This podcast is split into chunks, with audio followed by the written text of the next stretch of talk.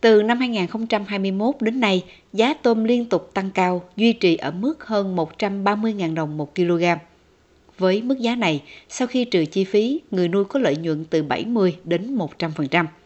Các giống lúa chất lượng cao vốn là thế mạnh của Kiên Lương như DX1, XT24, Đại Thơm 8, ngoài năng suất vượt trội có nơi lên đến 9 tấn một hecta thì giá bán cũng tăng đáng kể, cao hơn cùng kỳ từ 200 đến 500 đồng một kg. Sản lượng, giá trị cây lúa và tôm nuôi đều tăng cao nhờ thị trường tiêu thụ ổn định, được mùa trúng giá hơn những năm trước. Anh Lưu Ngọc Thành ở ấp Tân Điền, xã Hòa Điền cho biết. Ở cái đây 50 hecta là chuyện nhỏ của nông dân đây rồi. Cái này là của công ty ờ, Tấn Phát á, cho nhân viên vô mua hàng năm rất dễ dàng.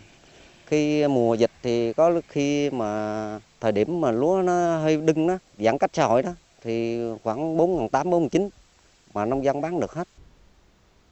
Có thể nói việc Kiên Lương làm tốt phong trào thi đua sản xuất, phục hồi kinh tế sau thời gian giãn cách xã hội là nhờ có nhiều giải pháp tổng thể.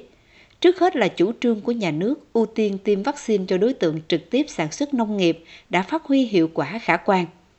Cùng với đó, nông dân đã nhanh chóng hưởng ứng, nhạy bén áp dụng nhiều tiến bộ khoa học kỹ thuật vào sản xuất.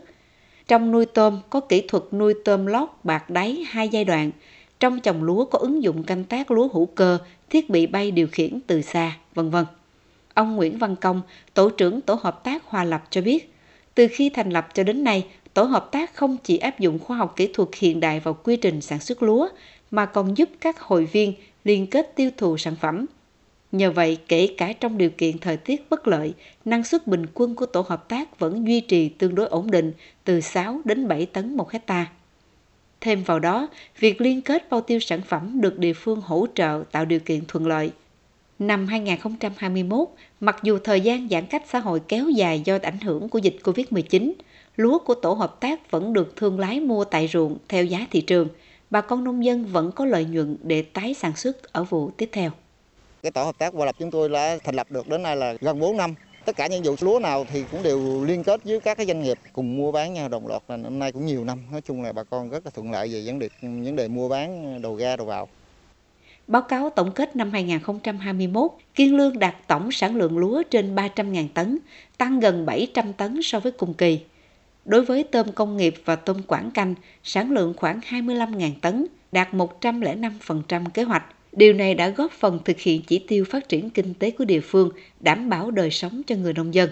Ông Lê Thanh Hưởng, Chủ tịch Ủy ban Nhân dân huyện Kiên Lương cho rằng Tôm công nghiệp nó góp phần vào cái giá trị kinh tế của cái ngành nông nghiệp của Kiên Lương rất là cao.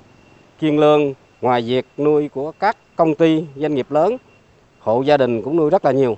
Nói chung cái, cái giá trị của con tôm rất là cao. Thứ hai nữa là con tôm cũng à, giải quyết được cái à, nhu cầu lao động của người dân địa phương rất là nhiều. Hiện nay thì à, huyện Kiên Lương đang à, chuyển dần cái diện tích trồng lúa, trồng các loại à, cây trái không hiệu quả sang nuôi tôm, đặc biệt là tôm công nghiệp. Định hướng của huyện và định hướng của tỉnh thời gian tới cái Nam Quốc lộ 80 sẽ chuyển sang nuôi trồng thủy sản.